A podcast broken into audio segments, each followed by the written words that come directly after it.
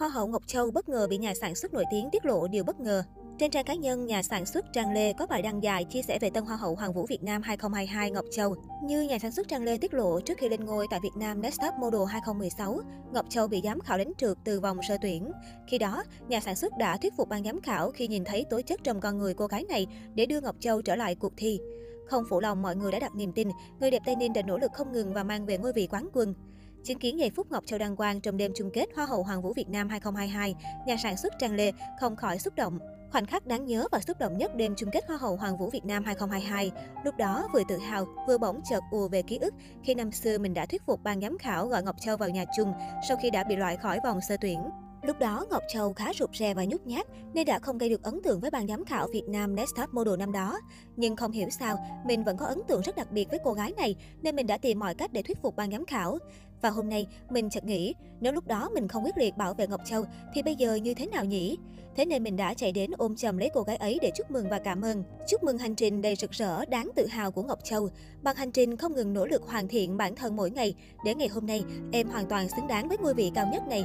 Thành công sẽ đến với tất cả những ai luôn không ngừng nỗ lực và không bao giờ từ bỏ giấc mơ. Tiếp tục tỏa sáng và tiếp tục thành công nhé các cô gái.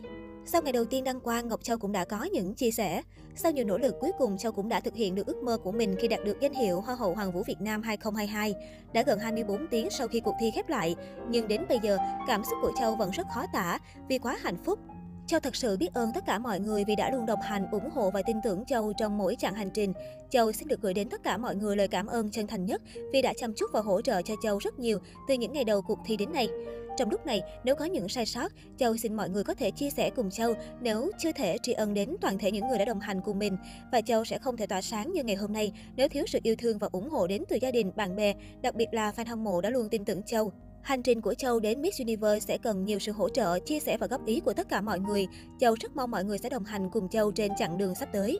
Trải qua hành trình dài, Hoa hậu Hoàng vũ Việt Nam 2022 đã khép lại. Ngôi vị Hoa hậu thuộc về người đẹp Tây Ninh, Nguyễn Thị Ngọc Châu. Danh hiệu Á hậu 1 thuộc về Thảo Nhi Lê, Á hậu 2 là Huỳnh Phạm Thủy Tiên. Sau 4 ngày đăng quang ngôi vị Miss Universe Việt Nam 2022, Ngọc Châu nhận được rất nhiều sự ủng hộ yêu mến của khán giả Việt Nam cũng như bạn bè quốc tế. Rất nhiều chuyên gia về mảng sắc đẹp đã đưa ra những nhận định tích cực về Ngọc Châu. Họ đánh giá người đẹp sinh năm 1994 là một đối thủ đáng gờm của khu vực châu Á. Mới đây, chuyên gia sắc đẹp Sash Factor đã đưa ra bảng xếp hạng đầu tiên. Theo đó, đại diện Việt Nam Ngọc Châu được ấn định thứ hạng 7 trên tổng số 16 cô gái sẽ in top tại mùa giải năm nay. Đại diện Philippines đang được đánh giá rất cao và được ưu ái xếp vị trí thứ nhất. Bốn giải sát còn lại trong top 5 lần lượt Colombia, Venezuela, Peru và Guatemala. Khoan bàn cãi về thứ hạng của các cô gái may mắn có mặt ở top 5 lần này, nhưng fan Việt tỏ ra khá khó chịu khi Ngọc Châu tụt hạng ở vị trí thứ 7, đứng sau cả đại diện Campuchia.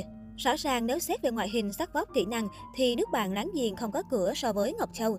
Cuộc chiến vẫn chưa bắt đầu, các phần thi phụ vẫn chưa được diễn ra và thậm chí đội hình Miss Universe 2022 cũng chưa hoàn thiện, nên đây vẫn là một bảng xếp hạng mang tính chủ quan.